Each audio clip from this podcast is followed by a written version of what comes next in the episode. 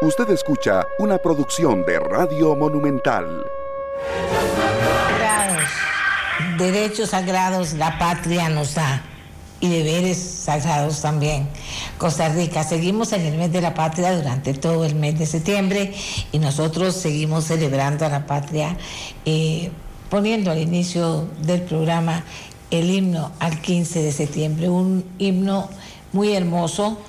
Eh, tenemos himnos hermosos aquí en Costa Rica y canciones a la patria hermosas también, como la patriótica costarricense. Pues bien, ya pasó en las escuelas, en los colegios, eh, toda la festividad, los desfiles, los faroles que pudieron desfilar en muchísimas partes sin problema, no llovió, en otros llovió un poquito, pero en fin, nuestros niños y nuestras niñas, nuestros jóvenes y jovencitas desfilaron. Se llevaron a cabo eh, otro tipo de actos cívicos también para honrar a la patria el 15 de septiembre.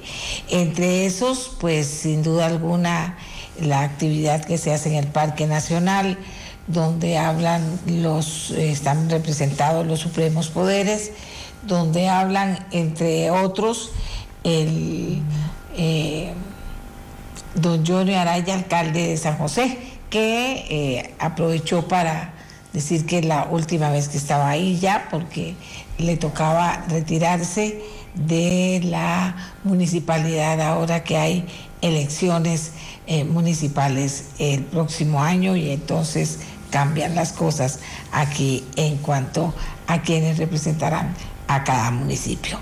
Bien, les decía que eh, eso hay que tomarlo en cuenta. Tomar en cuenta también que no hubo problemas, ¿verdad?, en los diferentes desfiles que se realizaron.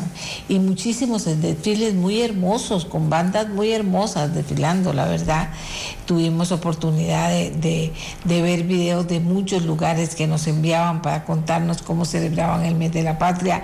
Mucha gente vestida con los colores patrios, niños, bebés vestidos con los colores patrios, lo cual fue un detalle muy bonito eh, que pudimos vivir en este 15 de septiembre. Bien, también nos informaron en el día de ayer, previo a lo que sería el viaje del presidente Chávez a las Naciones Unidas, nos informaron sobre la cancelación del viaje por parte del presidente de la República. Escuchemos al ministro de Comunicación comunicarle al país que el presidente de la República tuvo hoy una afectación de salud menor que ha sido valorado por su médico de cabecera y le ha recomendado no viajar a las Naciones Unidas como lo tenía planeado eh, durante esta semana. Toda la agenda del presidente sigue en pie y va a ser liderada por el canciller de la República, el doctor Arnoldo André Pinoco. Atenderemos todas las reuniones multilaterales programadas incluyendo el discurso de Costa Rica ante la Asamblea General de las Naciones Unidas, programado inicialmente para el martes, así como las relaciones bilaterales que hemos acordado con distintas naciones, más que todo con aquellas naciones a las que no tenemos acceso directo por proximidad. Entonces, en el marco de esta semana que aprovechamos para reunirnos con ellas, la delegación se mantiene con el ministro Tattenbach y los funcionarios de Cancillería y así cubriremos el programa relacionado a la Asamblea, de la Asamblea General de las Naciones Unidas. Pues sí, amigos y amigas, nos informaba el ministro de Comunicación que el presidente tuvo que cancelar su viaje por recomendación médica, que no es nada de cuidado, pero que sí la recomendación fue que no viajara a Nueva York, donde participaría en la Asamblea General de las Naciones Unidas y donde estaría dando eh, pues el primer discurso de Chávez ante las Naciones Unidas. Entonces el presidente se queda en el país, así lo comunicaron ayer el ministro de Comunicación y el canciller de la República, no viaja a los Estados Unidos. Hoy, ¿qué tenemos? Cuando estén listas las personas invitadas, nos avisan para, eh, vamos a ver, para conversar sobre un tema que es importante. todavía sigue siendo importante. La lista gris o lista negra. Posibles escenarios para el proyecto de lista negra esta semana. ¿Qué podemos esperar una vez que se produjo el veto parcial del presidente? La posibilidad de adelantar la reunión con los jefes de fracción, como solicita el presidente del Congreso, para definir el futuro del plan para sacar al país de la lista de la Unión Europea está sobre la mesa. ¿Cuál es la posición de las diferentes fracciones? ¿Qué plan tienen en su mente o en su qué hacer? ¿Qué pasará para el día de hoy? ¿Apoya su fracción este último esfuerzo? El plenario puede tomar la decisión del resello, del resello requiere 38 votos o aceptar el veto parcial o no tomar ninguna decisión, eh, dice una nota de ameliarueda.com.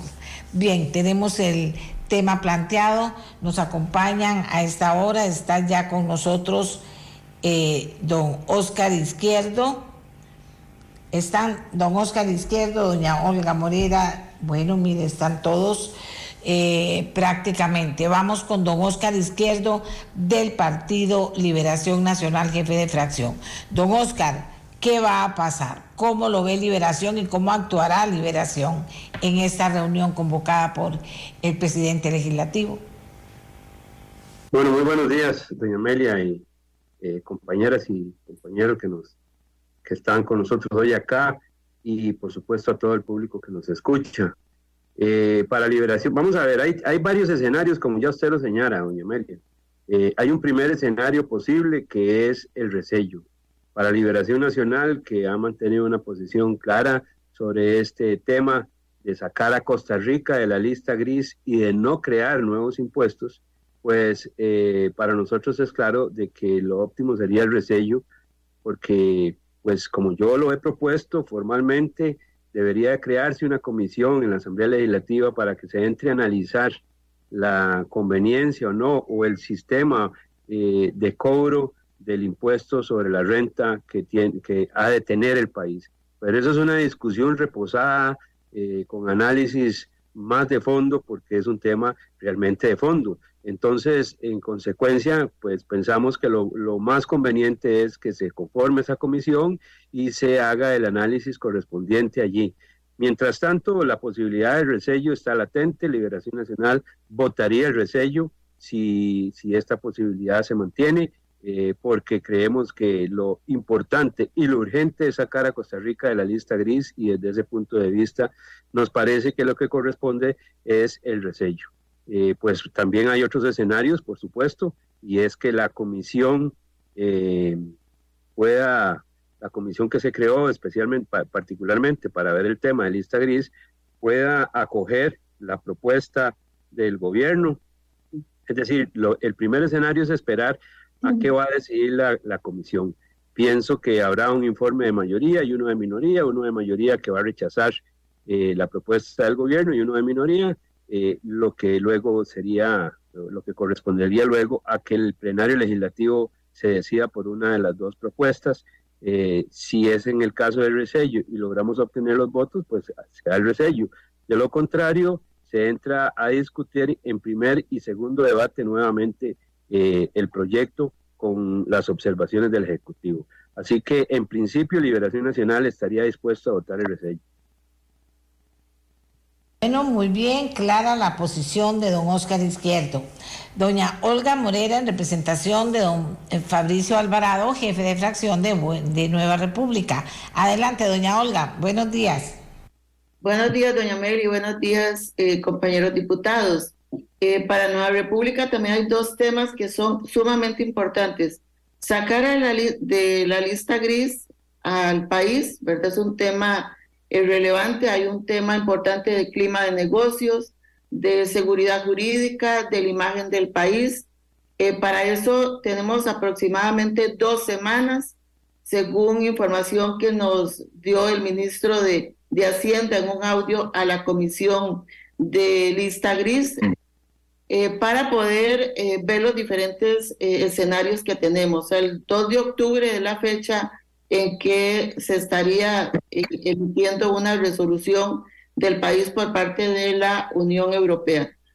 Con respecto al tema de, del resello, en la República lo estaría viendo hoy en, en fracción para tomar una decisión al respecto eh, y creemos que es un tema sumamente importante de analizar para el país, eh, igual que lo planteó don Oscar Izquierdo, creemos que hay que crear una comisión y apoyamos la actuación de una comisión, discutir el modelo de impuestos sobre la renta que tiene el país o ir hacia una renta global con los impactos que eso tendría sobre las sobre eh, la economía del país, eh, creemos que se debe de analizar de manera reposada.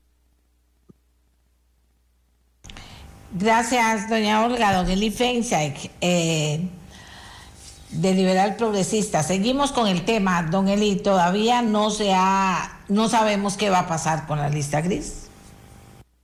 muy buenos días, doña Amelia, y buenos días a los compañeros jefes y jefas de fracción y a toda la audiencia. Eh, bueno, el Partido Liberal Progresista claramente y 100% está eh, apoyando el resello del veto presidencial, eh, porque a estas alturas, doña Amelia, básicamente tenemos tres opciones. Una es resellar y que la ley quede aprobada tal cual se aprobó en el segundo debate aquí en la Asamblea Legislativa. La otra opción sería acoger la, la recomendación del presidente de la República, lo cual eh, implicaría cambiar de cuajo y sin una discusión pausada todo el sistema tributario costarricense al hacerlo pasar básicamente de la renta territorial que tenemos en la ley, al menos desde el año 1988, eh, pasar a un sistema de renta mundial, ¿verdad? Eh, hay diputados que han hablado de caballo de Troya. Ese es el verdadero caballo de Troya, el que, el que el presidente está queriendo meter en esta reforma que él propone. Y la tercera opción sería que no tengamos los votos ni para el resello ni para acoger la recomendación del presidente, en cuyo caso eh, todo el esfuerzo que se hizo para salir de la lista gris quedaría eh, eh, desperdiciado. de manera que lo que creemos es que se tiene que dar el resello, que se tiene que respetar la voluntad del, de la Asamblea Legislativa, porque la ley que aprobó la Asamblea Legislativa resuelve los problemas puntuales que nos señaló la Unión Europea para poder salir de esa lista gris. Eh, don Eli, ¿qué esperan de la reunión a la que convocó el presidente eh, del Congreso? Eh, bueno, yo, creo que espero que haya un acuerdo como mínimo para, para poder darle un trámite rápido al tema del veto, porque reglamentariamente la, la constitución, perdón, la, la, la comisión que se tiene que conformar para ver el tema del veto, que es la, en realidad la comisión que dictaminó el, el proyecto de ley, eh, tiene hasta un mes para analizar eh, la propuesta del, del, veto presidencial. Eh, el país no tiene un mes. Recordemos que desde mayo del 2022 hasta febrero del 2023, el gobierno no actuó, no hizo prácticamente nada al respecto de este problema. fueron 10 meses perdidos. En febrero del 2023 viene el ministro de Hacienda a una reunión de jefes de fracción a alertarnos de que estamos a pocos días de entrar en la lista gris, que el país se había comprometido desde el gobierno de Carlos Alvarado a, aprobar una ley para resolver el problema, y esa ley no solo no se aprobó, sino que nunca fue presentada por el Poder Ejecutivo, insisto, por el Poder Ejecutivo anterior, pero tampoco de mayo del 2022 a febrero del 2023 por el Poder Ejecutivo actual. Y después eh, en febrero o marzo eh, corremos los diputados, el PUS presenta un proyecto de ley que es el que finalmente se aprobó con un texto sustitutivo. Nosotros, el PLP, habíamos presentado otro que finalmente dijimos, dejémoslo a un lado porque el que tiene más viabilidad política es el del PUS y aquí lo importante es que se resuelva el problema. Eh, el gobierno presentó otro proyecto de ley donde pretendía abiertamente meter la renta mundial y el tema es que eh, llegaron las sesiones extraordinarias cuando el Poder Ejecutivo tiene control de la agenda legislativa y no convocaron ninguno de los tres proyectos. No fue sino hasta que los diputados tomamos la decisión de conformar una comisión especial para analizar el tema de la lista gris al puro final del periodo de, de extraordinarias que el gobierno finalmente convocó los proyectos.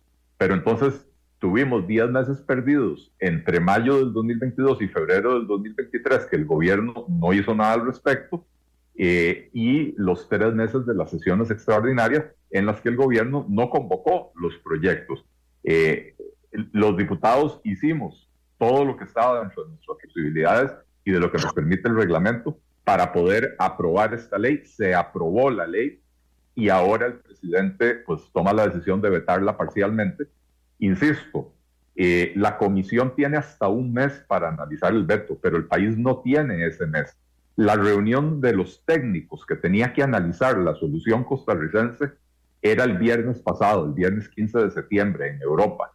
Y esa reunión de técnicos tiene que pasarle un informe a la reunión de ministros o al comité de ministros, que son los que finalmente van a tomar la decisión de si nos mantienen o nos sacan de la lista gris. Bueno, esa comisión técnica no tiene un insumo cierto porque si bien se aprobó la ley en la Asamblea Legislativa, el jueves el presidente anunció el veto. Entonces, los técnicos le tendrán que decir a los ministros de la Unión Europea, que Costa Rica no ha resuelto el problema.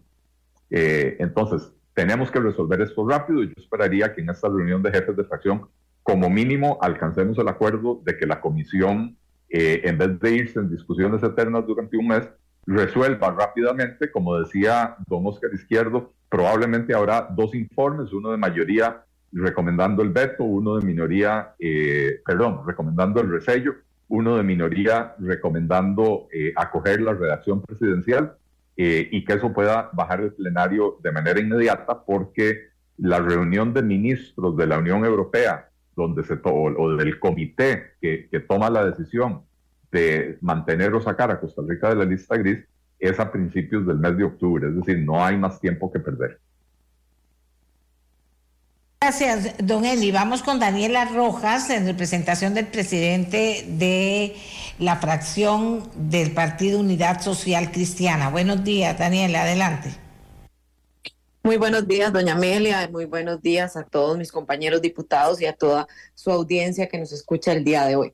Doña Amelia, lo primero que quiero mm, decir es que de los posibles escenarios que tenemos el día de hoy, el peor y el más inconveniente es que Costa Rica continúe en esta lista negra. Eh, recordemos que hay países que hacen la revisión de cuáles países continúan en la lista de países no cooperantes entre diciembre y enero. Y que eso, si nosotros continuamos en esa lista, va a tener sanciones quienes estén invirtiendo en nuestro país como por ejemplo eh, España y Alemania hacen esa revisión en diciembre y enero. Y en el caso de Alemania es un país en el que, con el que tenemos muchísimas inversiones y muchas posibles eh, inversiones futuras también. Como presidenta de la comisión y, con lo que han dicho los compañeros con respecto al, al tema que al, tema del tiempo, quiero indicar que jamás nos vamos a llevar un mes. El día de hoy eh, conversando, voy a conversar con los compañeros eh, miembros de la comisión, pero el día de hoy estaríamos convocando para la comisión para el miércoles, eh, después de plenario, que es un horario que de por sí ya teníamos establecido y todos en la agenda para que nos podamos eh, reunir y poder hacer un dictamen lo más rápido posible. Va a depender el tema del resello de la decisión que tome la mayoría de las fracciones. Yo voy a proponer y voy a defender el resello a este, a este veto parcial. Es importante que entendamos que finalmente con la redacción que estamos recibiendo de parte del Poder Ejecutivo, eh, queda claro que sí era necesario hablar del el artículo 1 que aquí lo que pasa es que no estamos de acuerdo en la manera de lo que, de, lo que se está haciendo, pero que sí era necesario, que era mentira todas las veces que se dijo que se había tocado un artículo y que la Unión Europea no lo pedía. Nosotros tenemos que resolver el tema de discrecionalidad administrativa que la Unión Europea nos hizo un llamado de atención, porque nuestra ley dice una cosa y nuestra jurisprudencia otra. Eso nadie lo está negando y que tenemos que cambiarlo. Lo que sucede es que la redacción que nosotros estamos recibiendo en el veto parcial, la propuesta de redacción que recibimos de parte del Poder Ejecutivo,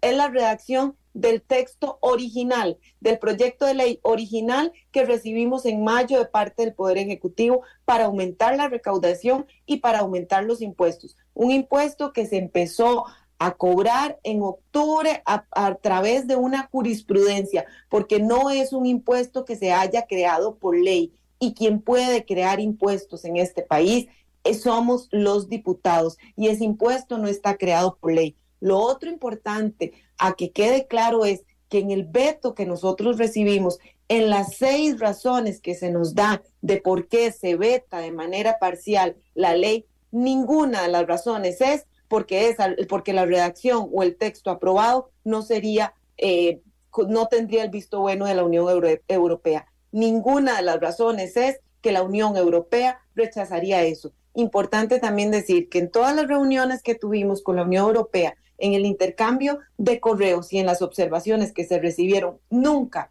nunca hemos recibido ni una observación por parte de la Unión Europea donde se nos indique que tienen dudas con respecto al artículo 1, que es lo que se está vetando. Las observaciones que además se fueron modificando fueron con respecto a otros artículos, pero nunca con respecto al artículo 1. Y ahora eso además se comprueba cuando recibimos el veto y ninguna de las razones que da el Poder Ejecutivo es que esa redacción no la aceptaría la Unión Europea.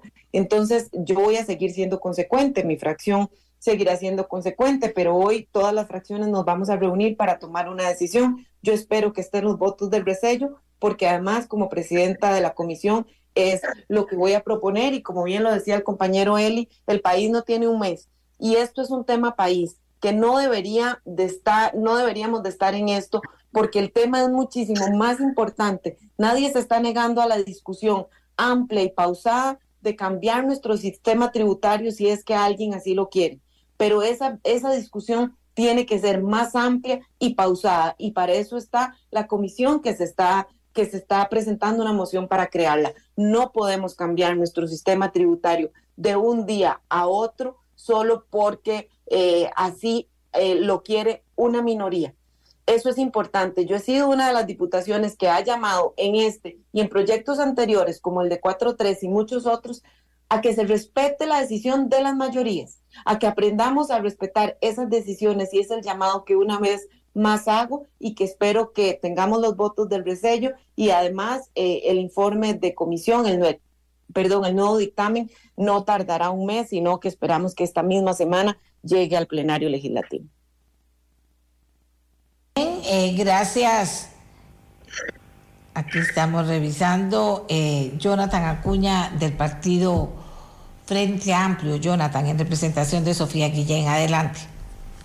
Muy buenos días a todas las personas que nos escuchan, a los diputados y diputadas que nos acompañan y a usted, doña Amelia.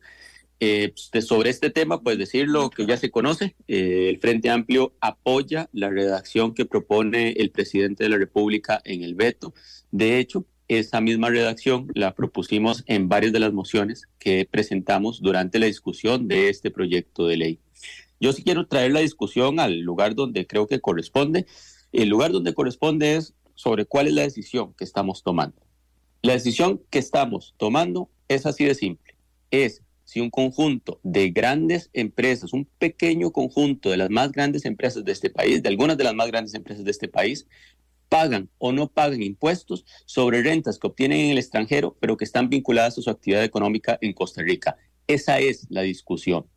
Yo sé que alrededor de esa discusión pueden existir otras, por ejemplo, de orden más filosófico sobre el sistema eh, tributario costarricense. Pueden surgir otras sobre orden más jurídico respecto a lo que pueda opinar cada quien sobre esa jurisprudencia que existe hoy de la Sala Constitucional y de la Sala Primera, que hace que hoy se cobre, directamente hoy se cobre sobre esas rentas pasivas que se obtienen en el extranjero. Sé que se pueden dar todas esas otras discusiones, pero la central y a fin de cuentas lo que tenemos que decir los diputados y diputadas es si se les sigue cobrando, porque hoy tienen que pagar, si se les sigue cobrando impuestos sobre esas rentas que obtienen esas empresas fuera del país, pero que están vinculadas directamente a su actividad acá, o no. Y el Frente Amplio considera que hay que seguir cobrándoles impuestos sobre esas rentas que obtienen fuera, porque son una muestra de capacidad económica. Se trata de algunas de las más grandes empresas de este país, ¿verdad? Y por eso consideramos que esa redacción que propone el presidente de la República en ese veto es una redacción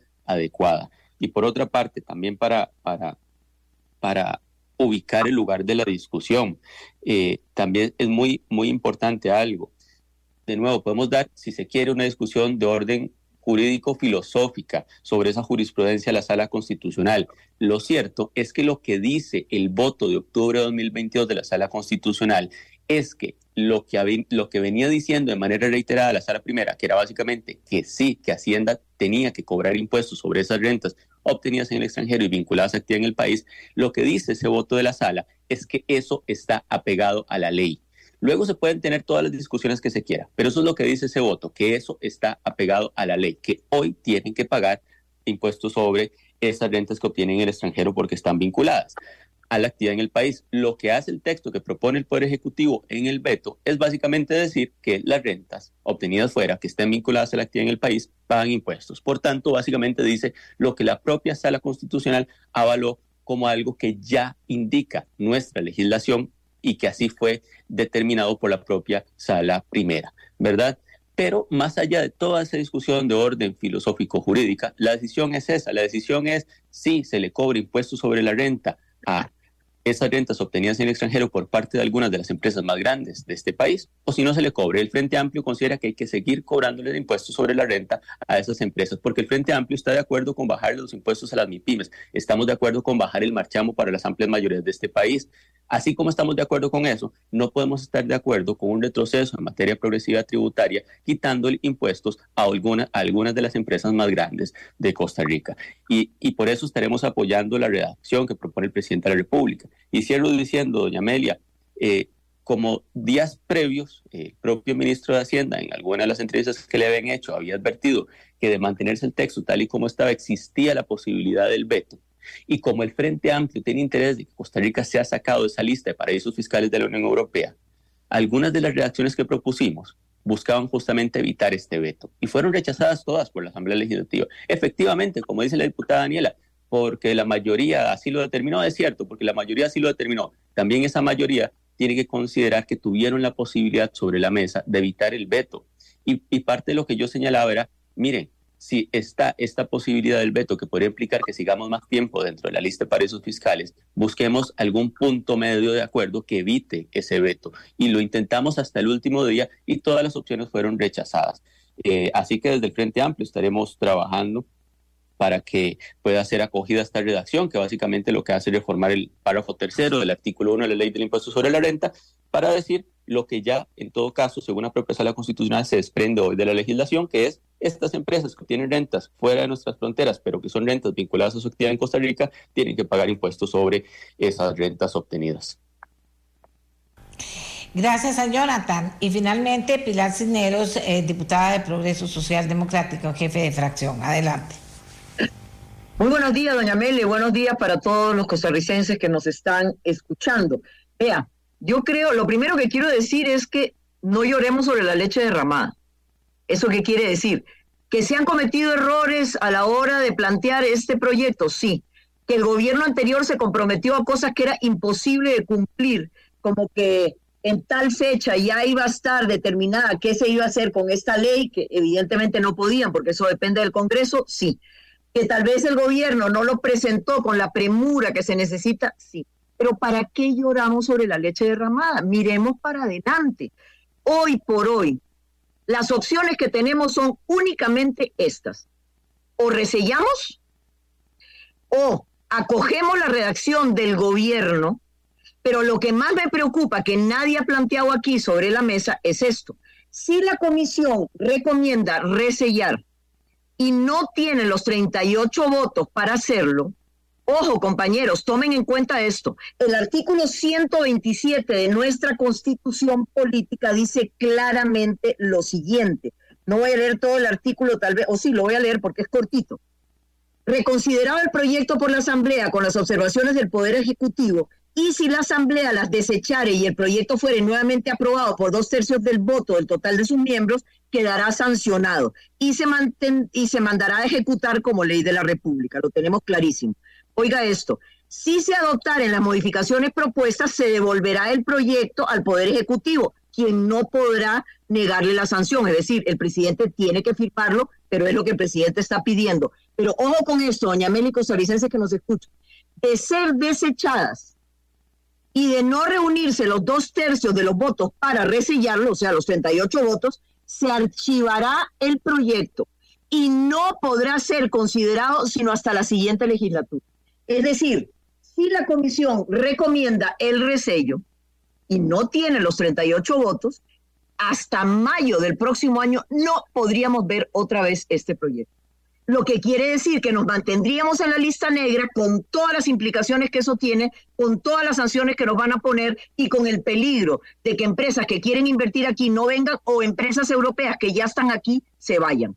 Ojo, y esa es una responsabilidad que tenemos los diputados hoy por hoy. Ahora, con respecto a lo que decía la diputada Daniela Rojas, por ejemplo, dice, es que no podemos cambiar nuestro sistema de tributación de un día a otro. Bueno, eso es lo que estamos haciendo de hecho. ¿Por qué? Porque hoy por hoy sí se le puede cobrar y sí pagan estas empresas que tienen su actividad económica aquí, que invierten en el extranjero y cuando regresan tienen que pagar el impuesto. Entonces, lo que los diputados estamos decidiendo es, y la Unión Europea dice, ustedes decidan, como tiene que ser, porque no pueden imponer, lo que nosotros debemos decidir es, o todos pagan o nadie paga. La gran pregunta es, ¿por qué los diputados o la mayoría de los diputados están escogiendo que nadie pague? Como dice el diputado Jonathan Acuña, son grandes empresas que generan su capital aquí, que dicha que les va muy bien, que dicha que tienen una renta extra que mandan al exterior para que gane más eh, eh, intereses o más réditos eso. ¿Por qué no van a pagar? Esa es la pregunta. ¿Por qué no van a pagar? ¿Qué es lo que van a hacer? Van a seguir enviando ese montón de dinero a paraísos fiscales. Aquí tengo una lista: Bahrein, Bermudas, Dominica, Gibraltar, Isla de Man, Islas Caimán, Islas Malvinas. Mandan esa plata, se ganan la renta que se gane y cuando vienen no pagan nada. Es decir, yo creo que estamos haciendo con nuestras empresas justo lo que la Unión Europea nos está pidiendo que no hagamos, que no paguen impuestos ni aquí ni donde mandan su dinero. Entonces, entonces estamos actuando realmente con un sentido patriótico o no. Compañeros, yo los insto realmente a reflexionar. Tenemos una segunda oportunidad para reflexionar y no debemos traicionar al pueblo costarricense que está esperando que realmente nosotros nos pongamos la mano en el corazón y que le cobremos a las grandes empresas lo que tienen que pagar. Como ha dicho claramente tanto el Ministerio de Hacienda como la Sala Primera y la Sala Constitucional, que solo la Asamblea Legislativa puede eh, dictar leyes y puede hacer las leyes, sí, estamos totalmente de acuerdo. Entonces, aquí la pregunta es, ¿por qué la vamos a hacer para favorecer a ese grupito de empresas y no la vamos a hacer para favorecer a la gran cantidad de costarricenses que están esperando que les cobremos, que eso daría más dinero al fisco para poder atender las enormes necesidades que tiene este país, para poder hacer infraestructura, para mejorar la educación, la salud, etcétera? Es una decisión patriótica, compañeros. Y yo creo que estamos firmes el Frente Amplio y el Partido Oficialista en que no vamos a apoyar el resello. Vamos a ver cuánto más, porque estarían en el límite de los 38 votos, a ver qué pasa en los próximos días. Pero realmente yo siento que esto es algo patriótico, que esto es algo que tenemos que darle una clara señal al pueblo que no queremos seguir poniendo sobre los hombros de la clase media y las clases más bajas el pago de impuestos y quitándoselas a las grandes empresas. Muchas gracias, doña. Bien, como yo me comprometí con los diputados cuando les mandé a decir el tema que íbamos a tocar hoy en el programa, íbamos a agotar la discusión, que no nos quedaran cosas sueltas sobre el tema de la lista gris, que es lo que está en discusión, lo que está en, decisión inmediata, por decirlo de alguna manera. En este momento, don Eli Fensan me está pidiendo referirse a lo que dijo don Jonathan Acuña. Entonces, en esa eh, situación que plantean los diputados, le voy a dar la palabra a don Eli Fensan. Seguimos con el tema, don Eli.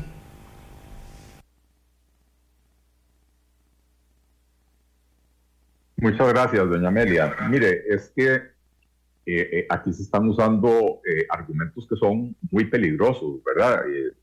dice, dice don Jonathan que, que, ese impuesto ya se está cobrando y que entonces estaríamos cambiando la situación. No, aquí lo que se cambió fue una situación jurídica consolidada que está establecida en la ley, la ley costarricense dice desde hace más de 35 años, hace al menos 35 años, que el impuesto es territorial y se cobra sobre lo generado en el país. Eh, el, el, argumento que, que, usa Jonathan es como decir que descubrimos una empresa lavando dinero y que tenemos que dejarla lavando dinero porque de ahí ya, ya lo estaba haciendo. Ya lo estaba haciendo a pesar de que la ley dice que no.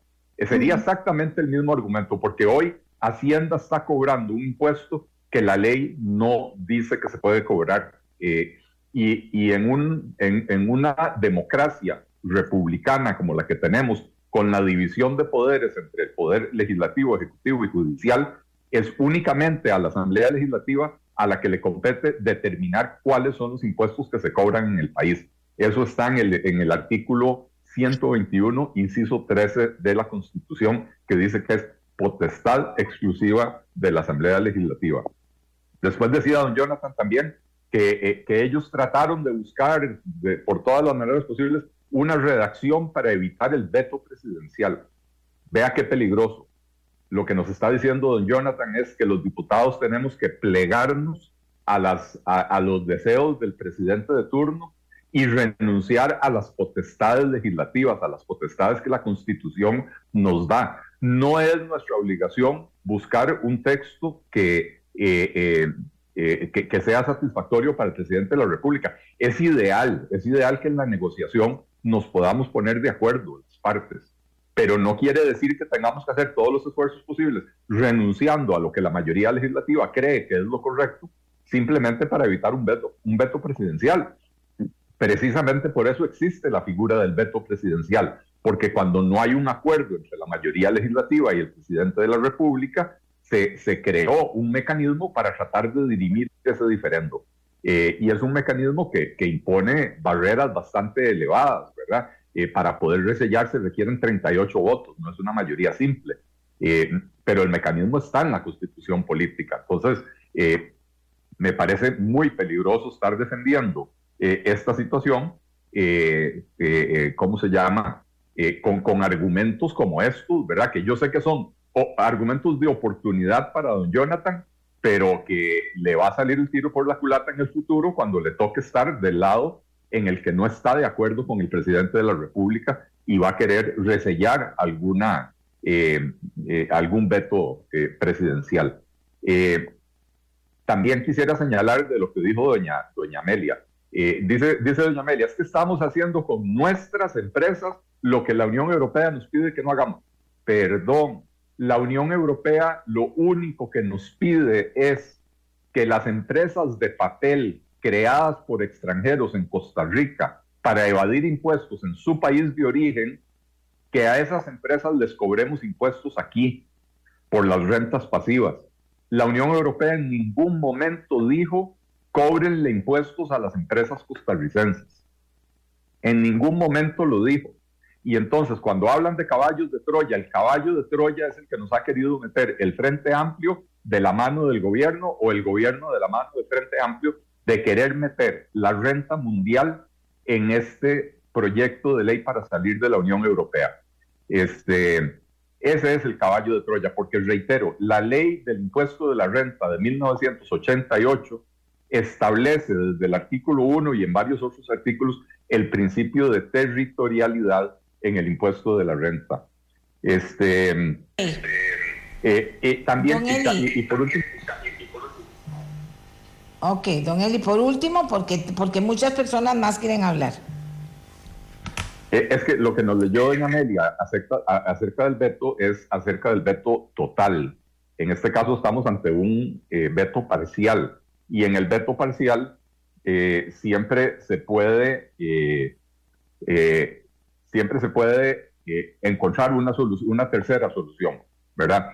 Eh, de manera que vamos a, vamos a, analizar las opciones que tenemos. En el veto total, las opciones son como dijo doña Pilar, se resella, si no se resella, se puede, eh, o sea, el resello sin cambios, el resello con cambios, con los cambios que pide el presidente, y de no llegarse al resello se archiva el expediente. Pero en el veto parcial no necesariamente se archiva el expediente. De manera que vamos a, analizar esa situación y pues para eso vamos a tener esta reunión que está convocando el presidente de la Asamblea eh, y vamos a ver todas las opciones, todas las posibilidades. Tengo en la lista a doña Daniela Rojas, que quiere participar, ella es la jefe de esta comisión especial y tiene una cita médica y tiene que retirarse después. Tengo a Jonathan Acuña y tengo a Pilar Cineros en la lista todavía. Así que, doña Daniela, adelante. Gracias, doña Amelia. Sí, es que quisiera hacer referencia a lo que a lo indicado eh, por los compañeros previamente. Además, indicar que coincido en que ya no es eh, ya no es tema lo que se haya hecho de previo y, y que no hay que llorar sobre la leche derramada y demás, que coincido en eso plenamente, además que coincido en que lo peor que nos puede suceder, lo peor es continuar en esa lista gris, en esa lista negra, perdón, pero no se vale, no se vale venir a decir que como lo peor que nos puede suceder es eso, solo tenemos un camino porque jugando con, con, ese juego de palabras que tienen y que como solo tenemos un camino y que si realmente estamos interesados en que, en que podamos salir de esta lista, entonces solo tenemos ese camino. El camino que, repito, quiere la minoría. Entonces no se valen ese tipo de amenazas de parte de ninguna fracción, ni en este ni en casos futuros, porque no es posible que no se esté respetando lo que una mayoría de la Asamblea Legislativa decidió. Ahorita tenemos que ver cómo lo solucionamos. Efectivamente, todos estamos interesados, creo que aquí no hay excepción, en que el país se ha excluido de esa lista. Por eso mi fracción incluso presentó una moción de dispensa de trámite al proyecto desde marzo anterior y eso no es para llorar sobre, sobre la leche derramada es para indicar lo interesados que estamos en que el, país realmente se ha excluido de esta lista, pero no puede ser a punta de amenazas de decir, como están justos con los 38 votos, entonces piénsenlo bien, porque si no, lo que les queda es aceptar una renta mundial y eso no se vale, porque además en ese juego de palabras que están utilizando al hablar de grandes empresas y al decir que permitan que esas empresas paguen, que por qué no queremos que paguen, para confundir a los costarricenses, quiero dejar claro algo. Esto, para empezar, no se le va a cobrar solo a grandes empresas, que son la mayoría, las que tienen rentas extraterritoriales son grandes, sí, yo no lo estoy negando, pero no son las únicas. Y no solo se les va a cobrar a las grandes. Y segundo, que los costarricenses no crean que estamos hablando de empresas que ya no pagan impuestos. En un país que es de los países con la mayor carga tributaria del mundo, con casi, si sumamos las cargas sociales, estamos hablando de casi un 55%. Entonces, que no se crea que aquí estamos hablando de empresas que no pagan en el país, porque si lo que estamos buscando es cómo sancionar y cómo cobrarle a empresas que no pagan ahorita en Costa Rica, pero tampoco pagan en otro lado, lo dije en el plenario y lo repito ahora aquí al frente de todos los costarricenses. Díganme dónde firmo el proyecto, que lo firmo de primera. Construyámoslo en conjunto. Cuando estemos hablando de gente que no paga en ningún lugar, pero que no utilicen ese juego de palabras para decir como si fueran empresas que no están pagando en el país, porque ya están pagando solo en la carga tributaria un, alrededor de un 45%. Si le sumamos cargas sociales, casi un 55%. Y estamos hablando, y por eso dije que no podíamos cambiar nuestro sistema tributario de un día a otro, porque coincido con el señor eh, ministro de Turismo y hasta con don Novia Costa, que sé que es una preocupación de él, hace unas semanas en, una en unas declaraciones que hacen sobre un problema que estamos teniendo con las plataformas de hospedaje digitales que no están pagando impuestos y que eso le está generando un gran problema tributario en nuestro país. Y no tiene Hacienda la capacidad de cobrar el impuesto a esas plataformas. No la tiene, no ha logrado encontrar cómo cobrarlo. Que me vengan a demostrar cómo van a tener la capacidad de hacer esos cobros extraterritoriales. Por eso estamos planteando que nos quedemos, tal y como lo dijo don Eli Feinsack, como está nuestra ley desde que fue concebida, Aquí no estamos cuestionando el voto de la sala constitucional, pero además les falta decir a los compañeros que están en contra de nuestra propuesta que la sala primera, antes de dar la razón, primero rechazó en reiteradas ocasiones que tributación pudiera cobrar de manera extraterritorial. Pero ok, a partir de que lo hace, ya lo hizo. Pero entonces, ahorita dejémoslo como nuestra ley fue concebida desde el inicio y demos la discusión amplia y detallada de si debemos o no debemos cambiar nuestro sistema tributario. Y más importante, si tiene nuestra tributación y Hacienda la capacidad de hacer esos cobros, si tiene la posibilidad de hacerlo, porque con lo que se ha demostrado que es una preocupación en la que además coincido con el Poder Ejecutivo y los apoyo con respecto a estas plataformas de hospedaje digitales, han demostrado que no se tiene la capacidad ni siquiera de cobrar eso. Yo no sé cómo van a cobrar las rentas extraterritoriales. Gracias a Daniela Rojas. Como dijimos, vamos a escuchar a Jonathan que señaló que quiere contestarle a don Eli. Adelante, Jonathan Acuña. Muchas gracias, doña Amelia. Eh, sí, en primer lugar, el ejemplo que da el diputado Eliezer Feinstein sobre la legitimación de capitales es un terrible ejemplo. Y es un terrible ejemplo porque, don Eliezer, usted bien sabe que una cosa es delinquir.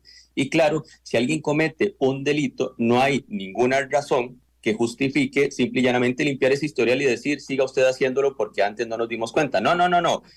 Una cosa es un delito, y eso bien lo sabe usted, diputado Feinstein, y otra cosa muy distinta, muy distinta, es que exista al día de hoy jurisprudencia de la Sala Primera y de la Sala Constitucional, ¿verdad? Jurisprudencia que le dice a Hacienda que sí que tiene que cobrar esos impuestos. Vean qué cosas más distintas son. De hecho, a mí lo que ciertamente me parece muy peligroso, realmente muy peligroso, es pretender hacer equivalente un delito con el respeto que debe tener cualquier ciudadano o ciudadana a sentencias de la sala primera o de la sala constitucional, porque, insisto, son dos cosas muy distintas. Aquí nadie pretende, absolutamente nadie pretende, que Hacienda se brinque nada. Es que Hacienda, así como esos contribuyentes que yo he insistido en todo este debate, con todo su derecho, fueron a dar esa discusión desde hace muchos años porque consideraban que no tenían que pagar, así como Hacienda fue a defender que consideraba que sí tenían que pagar, eso da como resultado unas sentencias, tanto del contencioso como de sala primera, que luego son avaladas por la sala constitucional. Eso no tiene absolutamente nada que ver, nada que ver con cometer un delito. Es el seguimiento de una institucionalidad y lo que sí es peligroso es pretender hacer equivalente eso a cometer un delito. No tiene nada, absolutamente nada que ver. La discusión de fondo realmente que tenemos, que no hay que evitarla, la discusión de fondo que tenemos es si, dado que hoy esas empresas tienen que pagar impuestos sobre esas rentas, los diputados y diputadas vamos a decidir que lo sigan pagando, tal y como se ha desprendido de la legislación actual según esas sentencias existentes, que no hay que desconocer existe, o si una mayoría considera que dejen de pagar estas empresas ese impuesto sobre la renta. Esa es la discusión, pero sí creo que es muy peligroso, muy peligroso pretender que se desconozca jurisprudencia existente de la sala primera o la sala constitucional. Por otra parte, eh, no, diputado Eliezer, cuando nosotros proponemos un punto medio es porque ya hay una alerta de parte del Poder Ejecutivo que dice, tantas dudas nos genera que se mantenga el texto así que podríamos hasta vetar. Y sí, en otras ocasiones, eh, desde el Frente Amplio, hemos considerado que el Ejecutivo no tiene razón y pues votamos entonces para resellar. Creo que hemos resellado un par de cosas ya, y en conjunto, de hecho, con ustedes. Pero en esta ocasión, en esta ocasión, lo que consideramos es que la postura del Poder Ejecutivo es correcta. Y ojo, ojo, ni en aquella ocasión en la que resellamos, ni en esta en la que estamos de acuerdo con la postura del Poder Ejecutivo a la hora de vetar, estamos bajo ninguna condición diciendo que la Asamblea se tenga que subordinar al Poder Ejecutivo. No, no, no, no. Es que la Asamblea tiene la herramienta efectivamente de resellar o no. Y el Poder Ejecutivo, de nuevo, respetando la institucionalidad existente, tiene la herramienta de vetar o no vetar y eso nosotros lo respetamos. Hay ocasiones en las que consideramos que hay que resellar y así lo hicimos, por ejemplo, con la ley para sacar al 911 de la regla fiscal. En esa ocasión no coincidimos con el Poder Ejecutivo, pero ojo, el Poder Ejecutivo tenía derecho a vetar, nunca dijimos que no lo tuviese. En esta ocasión, el Poder Ejecutivo tiene derecho a vetar, efectivamente, así lo establece la Constitución Política. Los diputados tenemos derecho a acoger ese veto o no acogerlo, y ninguna de esas dos opciones es subordinarse al Poder Ejecutivo, y mucho menos poner sobre la mesa potenciales puntos intermedios para evitar un veto puede implicar ningún tipo de subordinación, porque diputado Eliezer, por ejemplo, para alcanzar algún acuerdo con el oficialismo recientemente no firmamos, usted, yo, varias fracciones más, una moción para ajustar el proyecto de Marchamo e intentar acercarlo a algún punto medio y evitar así un veto. Es que acabamos de hacerlo y eso no es subordinar a la Asamblea Legislativa del Poder Ejecutivo, es intentar buscar construir acuerdos. Amigas y amigos, nos queda Pilar Cisneros, doña Olga Morera también quiere conversar, pero nos queda eh, Pilar Cisneros, está esperando eh, también referirse a lo que dijo don Elio, a lo que dijo doña Daniela, que ya hablaron anteriormente por segunda vez. Pilar, adelante. Muchísimas gracias, doña Amelia. Vea, yo creo que aquí la cuestión es fácil y lo voy a explicar muy sencillo para que todos los costarricenses que nos están escuchando lo tengan bien claro. ¿Cuál es el objetivo del veto presidencial? ¿Qué es lo que pretende?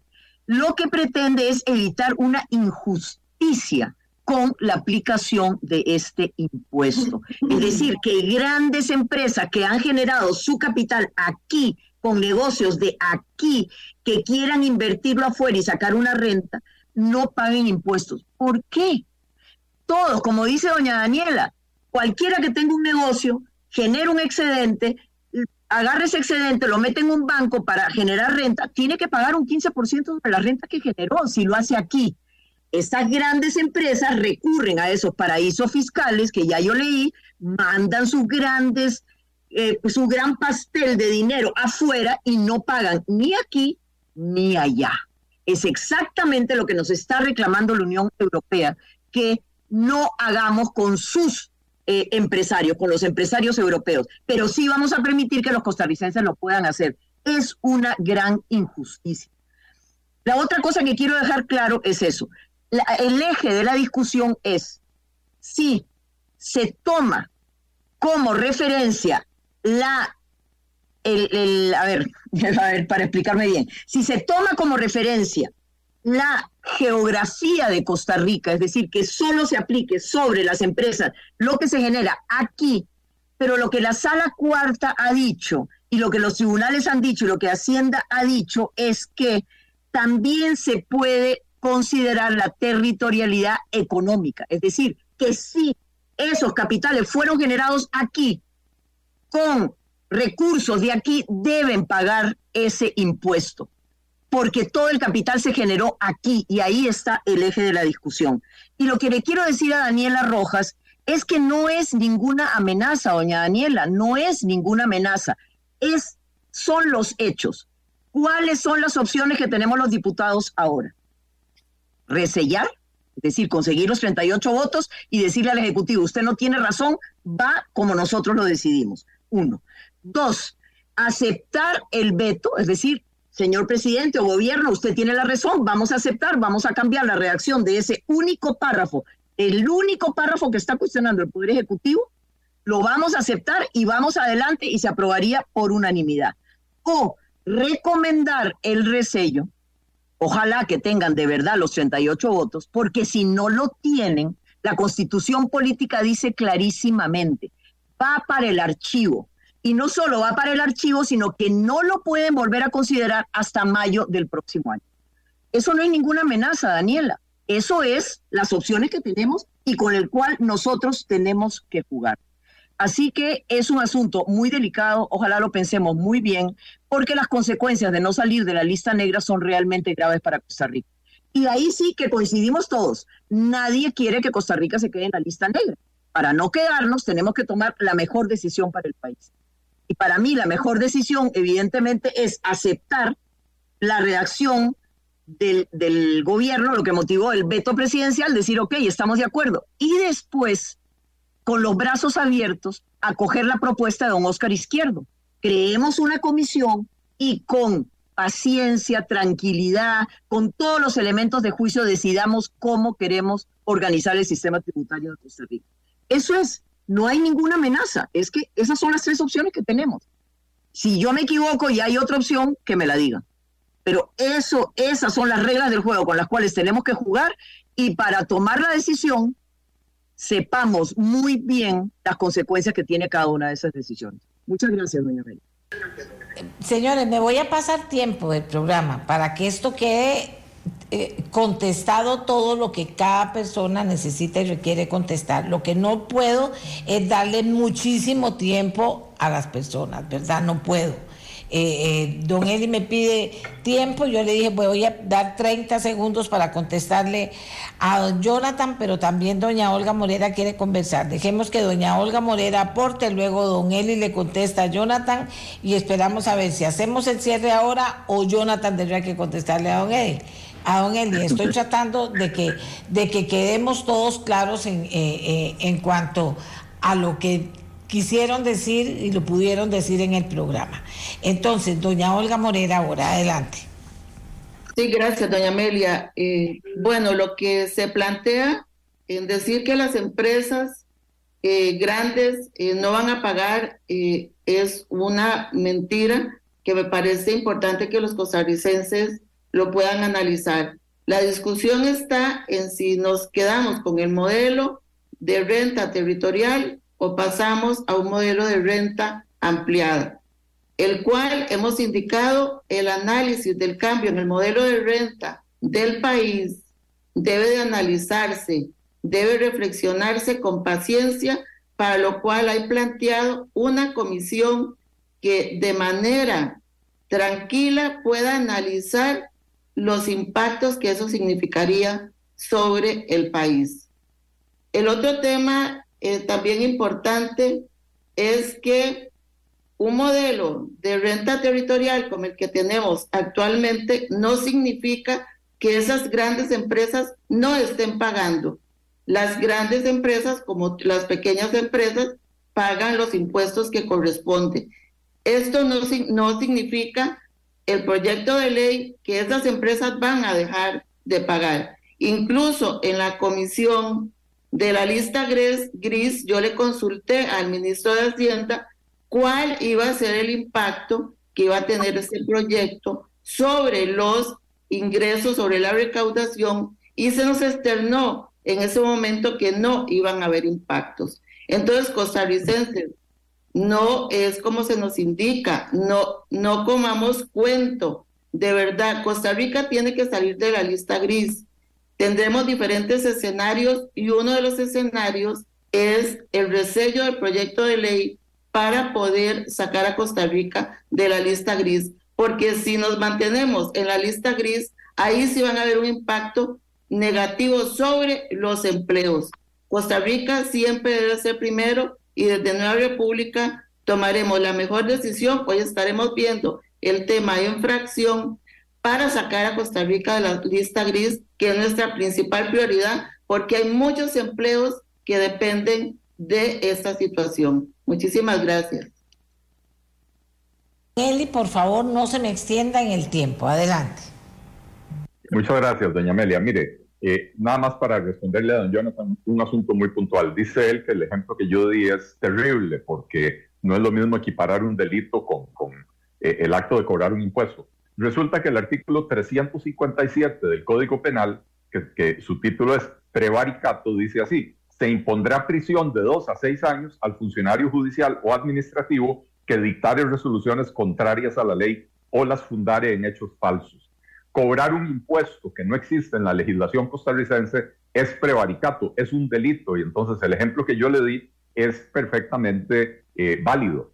El hecho de que haya resoluciones de la sala primera y después de la sala cuarta confirmando este proceder incorrecto del Ministerio de Hacienda, lo único que refleja es que en la composición de la sala primera, que es a la que le toca ver la materia tributaria, no hay un solo magistrado con una especialidad en derecho tributario y entonces lamentablemente resolvieron incorrectamente. Y lo que estamos tratando de hacer la mayoría legislativa es corregir ese error cometido por las Cortes y reafirmar el principio de territorialidad que, como dijo bien doña Olga en la intervención anterior, si se quiere discutir el cambio de modelo, para eso se propuso la creación de una comisión que de manera pausada y no atropelladamente y a golpe de tambor pueda discutir cuál es el modelo que mejor le conviene a Costa Rica y en eso estamos totalmente de acuerdo, en que se dé esa discusión. Me parece que, aunque tengamos posiciones distintas, es una discusión que es muy válida. Muchas gracias, doña Amelia.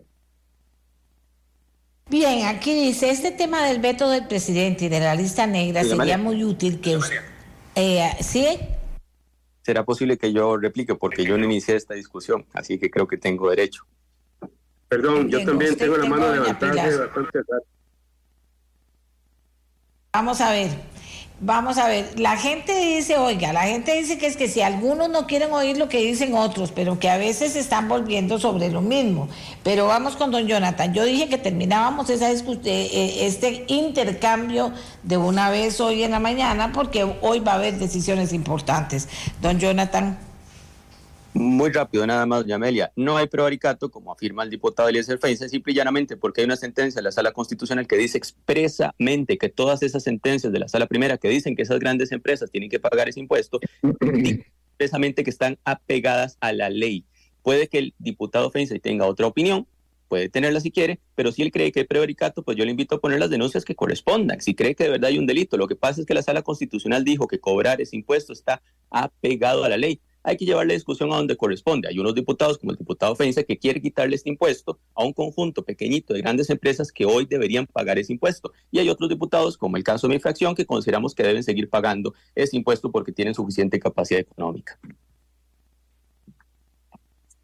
Muchas gracias. Eh, doña Pilar me pidió también un minuto. Adelante.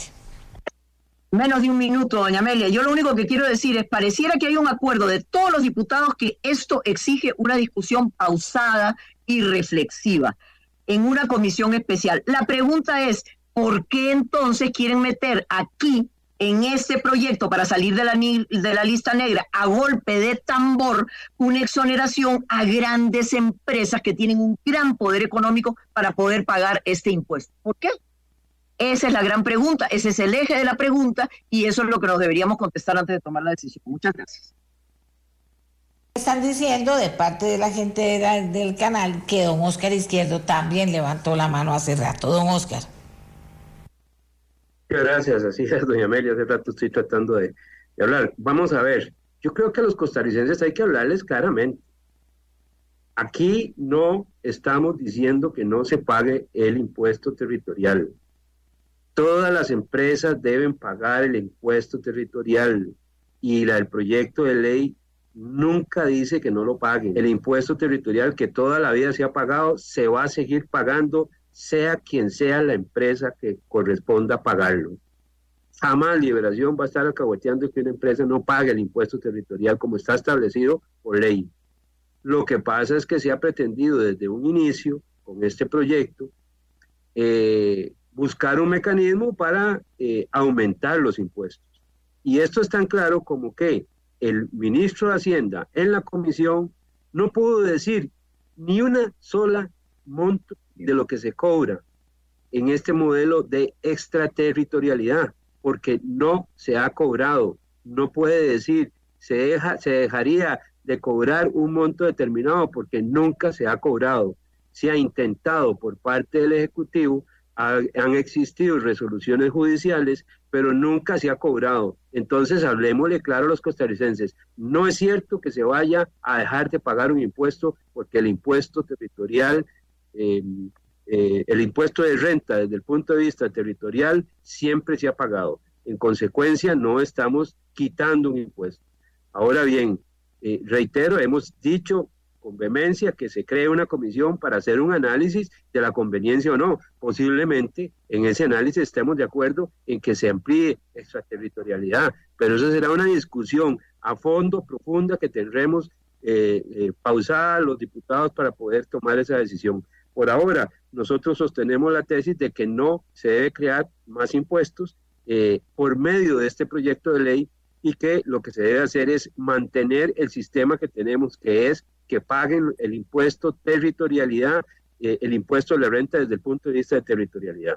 Entonces, no se está creando un sistema para evadir el impuesto a nadie. Eso yo quisiera dejarlo claro. Eh, en fin, yo creo que es una discusión larga, profunda, que por eso he propuesto crear una comisión para poder ver esto con detenimiento. Muchas gracias, doña Muchas gracias, eh, bien, doña Daniela Rojas también pide un minuto para poder eh, aportar. Adelante. Gracias, doña Amelia. Un minuto rápidamente antes de, ingresar a, la cita que ya tenía programada. Lo único que, quiero ya para, para finalizar, porque creo que tienen razón los costarricenses que han dicho que aquí lo que se está es repitiendo, repitiendo además de los puntos de vista de cada uno, que todos son muy, muy respetables, pero que tenemos que tomar una decisión entre todos.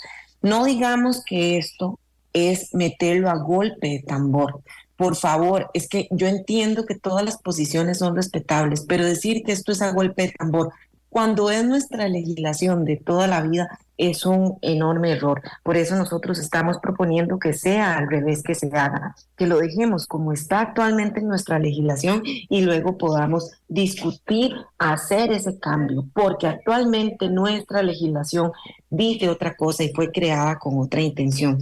Lo otro es que tampoco digamos que esto es una exoneración. O sea, quienes exoneran en el Ministerio de Hacienda saben todos los trámites que hay que hacer para exonerar un impuesto. O sea, esto no es ninguna exoneración, esto es dejar claro lo que el legislador quería hacer cuando se creó la ley sobre la renta.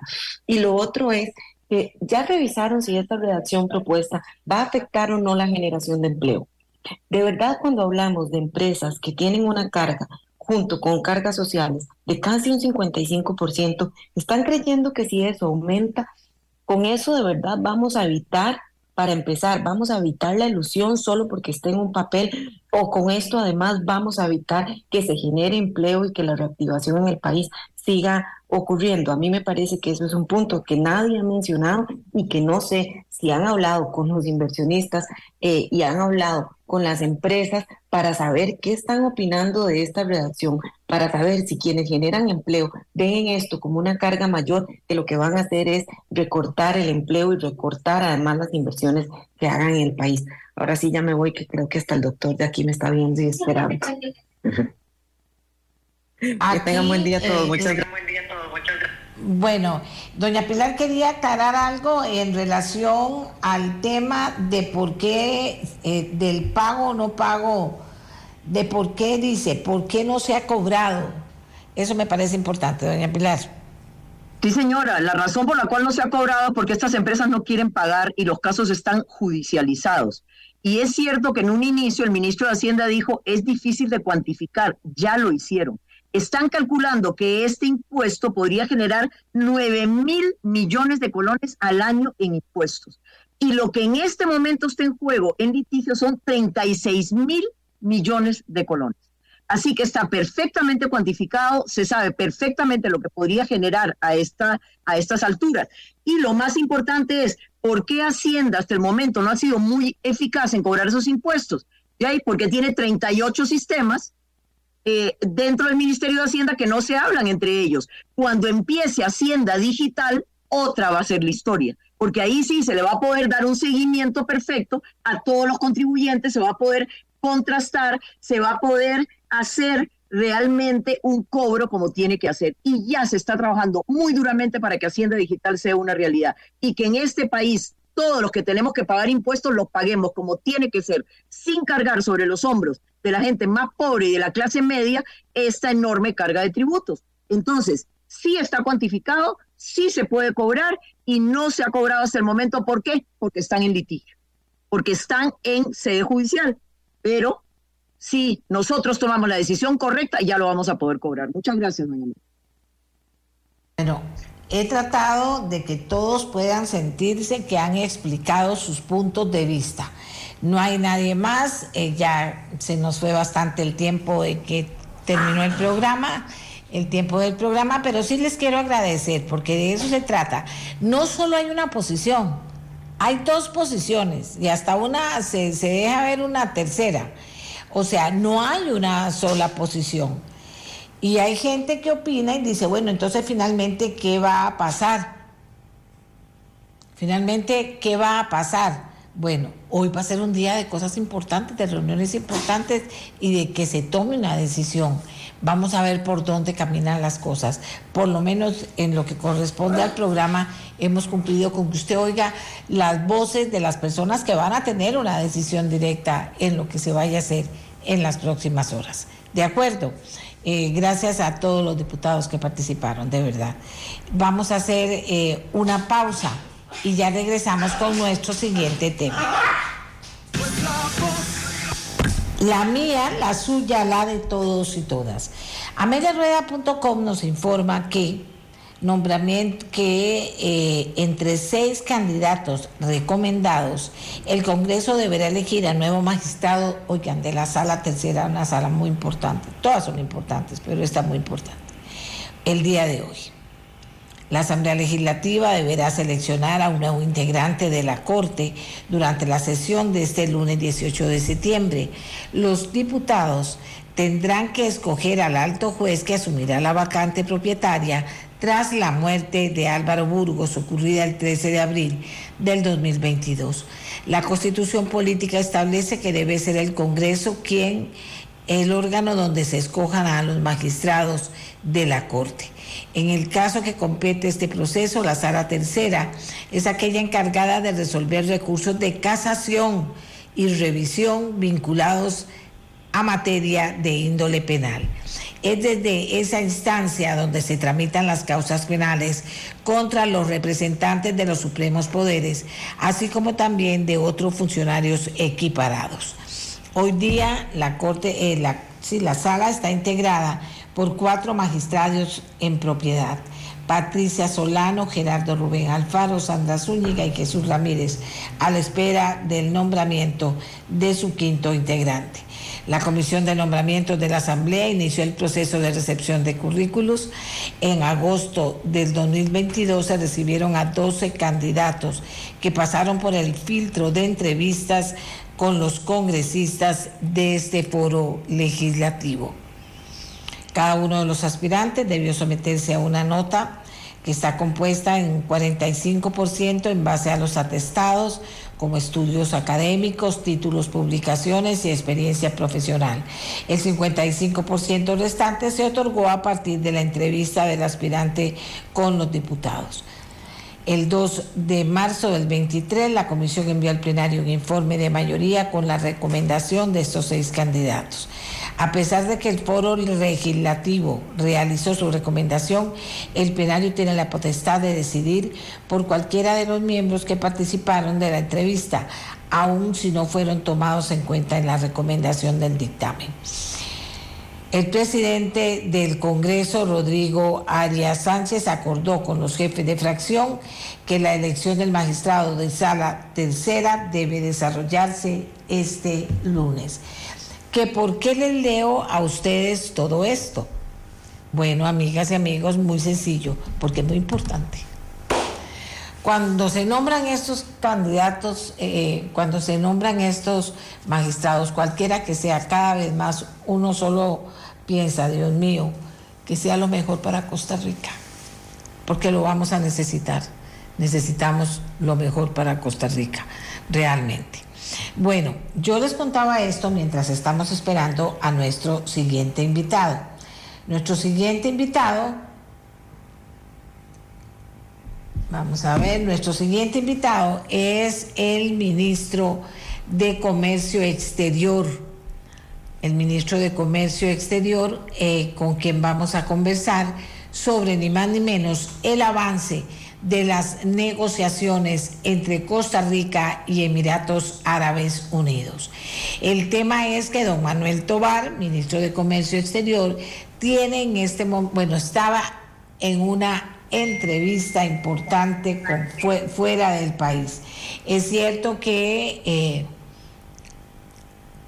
toda esta gente que tiene relación con puestos en el exterior tiene, tiene siempre en, la computadora o en el teléfono a algún funcionario de otro gobierno o algún funcionario importante de Costa Rica en el exterior tomando decisiones o planteándole algunas situaciones. Entonces, por eso es que les decía que estamos a la espera de que don Manuel Tobar pueda eh, estar con nosotros, porque lo que nos tiene que decir es importante avanzan las negociaciones entre Costa Rica y Emiratos Árabes Unidos. Debemos eh, decirles que hemos, vamos a ver, ya está conectado don Manuel Tobar y les decía yo que, que hay mucha inquietud en saber cómo avanzan las negociaciones, por dónde andan las negociaciones entre Costa Rica y Emiratos Árabes Unidos y qué mejor que don Manuel Tobar, ministro de Comercio Exterior, quien nos dé las, esperamos, buenas noticias. Don Manuel, buenos días, adelante. ¿cómo se encuentra usted? Y un saludo a todos los eh, que nos escuchan el día de hoy.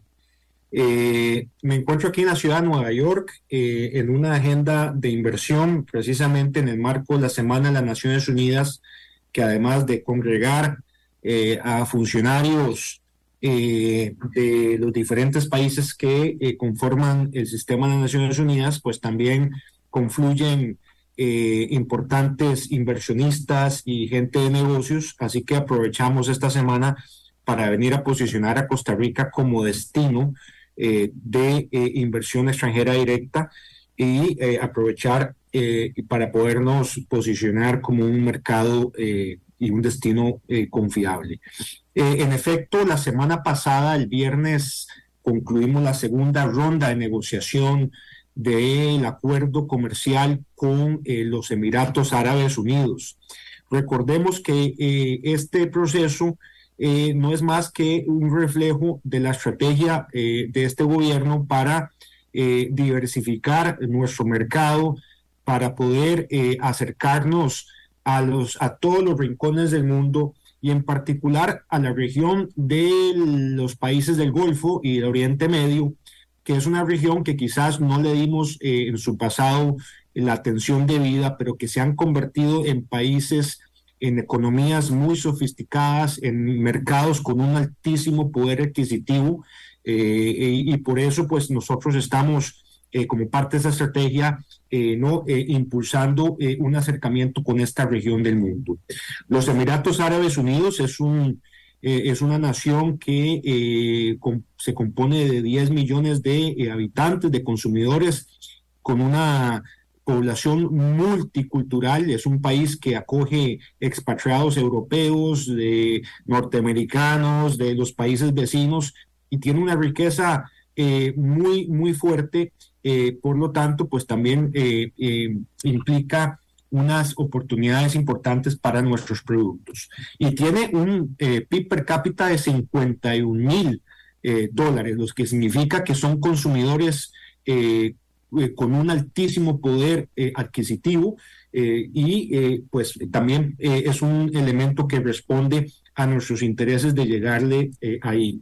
La negociación con los Emiratos Árabes Unidos es el primer acuerdo que negociamos, que negocia Costa Rica con eh, esta parte del mundo. Como usted sabe, hemos lanzado, emprendido una agenda muy ambiciosa de llevar más Costa Rica al mundo y traer más mundo de Costa Rica. ¿Por qué?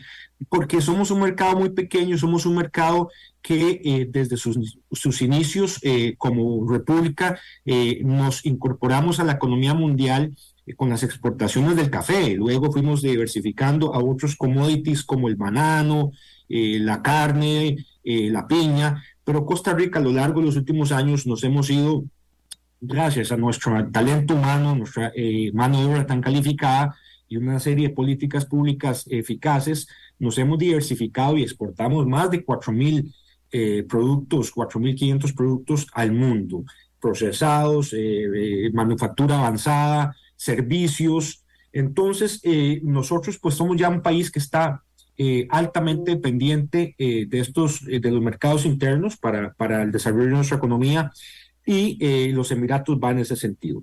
Entonces buscamos fortalecer la participación de nuestras cadenas de, valor en esta parte tan dinámica del mundo.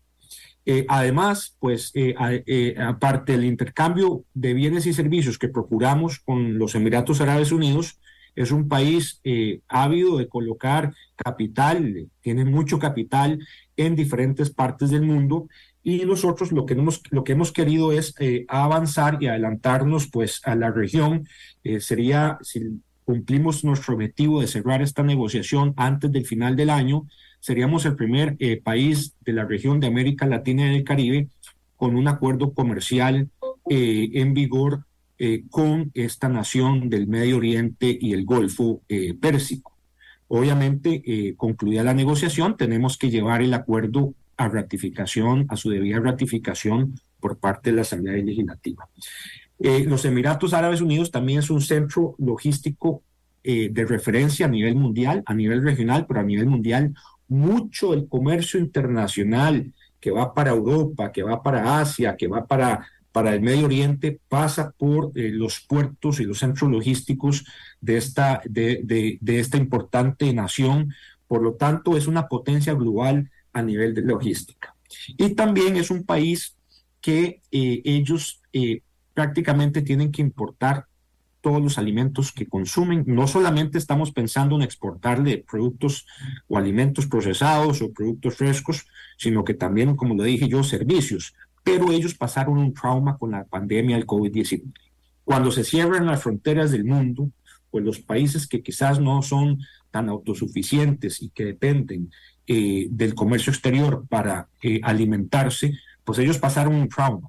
Y parte de eso lo que quieren ellos es asegurarse eh, no, eh, valga la redundancia, este, procurar una seguridad alimentaria y ven en Costa Rica un aliado estratégico para ello. Nosotros somos un, país productor de alimentos, entre otras tantas cosas. Entonces, me complace, doña Amelia, eh, comunicarle, pues este, esto es reciente, el, viernes fueron las fiestas patrias y no pudimos comunicarle al pueblo de Costa Rica pero que hemos logrado un avance ya casi del 40% en solamente dos rondas de negociación lo que nos eh, eh, indica que vamos por muy, muy buen camino para poder satisfacer la ambición de cerrar este acuerdo bajo un enfoque pragmático, una, una negociación de, de esta naturaleza a veces tarda años. Nosotros, así como cerramos Ecuador en seis meses, procuramos cerrar esta en unos cinco o seis meses. Así que eh, hemos tenido avances en capítulos como pequeñas y medianas empresas, como comercio electrónico, propiedad intelectual, inversión, eh, obstáculos técnicos del comercio, facilitación aduanera, facilitación del comercio. Ya empezamos a intercambiar eh, las listas, las ofertas en materia de, bienes, de intercambio de bienes eh, en la parte de acceso a mercados. Y estamos por definir en los siguientes días cuándo sería la tercera ronda. Estamos avanzando de una manera virtual, dada la lejanía eh, que tenemos. Eh, llegar hacia allá, pues, eh, pues tienes, implica, implica su tiempo de, vuelo para nuestros negociadores y también, pues, reduciendo costos. ¿verdad? financieros al hacerlo de manera virtual. Obviamente las negociaciones presenciales siempre son mejores porque uno puede avanzar más rápido y no descartamos tener un encuentro eh, presencial ya en las etapas finales, sea en San José o sea en Dubái. Pero bueno, vamos, vamos por buen camino, doña Amelia. Que vamos por buen camino. Aquí me están preguntando las personas y yo también lo estoy pensando. Eh, ¿Alguna algún interés especial en alguna obra en particular o que ya se haya iniciado la conversación o que estén pensando en hacerlo porque les interese a ellos? Sí, eh, vamos a, dividir, digamos, esta, la relación económica con los Emiratos, la que estamos procurando, aún sin acuerdo comercial, eh, en dos partes. Por un lado, estos instrumentos eh, jurídicos, los acuerdos comerciales, lo que establecen son las reglas del juego que van a regular el comercio y también facilitar el comercio y el arribo de inversión extranjera. Entonces, desde el punto de vista de comercio de bienes y servicios es lo que estamos negociando. Pero eh, los Emiratos Árabes Unidos ciertamente es un país que tiene mucho capital, es un país que también eh, está deseoso de expandir sus tentáculos, digámoslo en el sentido positivo, eh, su presencia en el continente latinoamericano. Su, su presencia en América Latina todavía sigue siendo eh, eh, bastante, eh, digamos, corta, pequeña, pero por eso nosotros llegamos de primero, pues porque el primero que llega puede elegir el trozo del pastel, como decimos nosotros, dónde lo partimos y cuál pedazo nos comemos.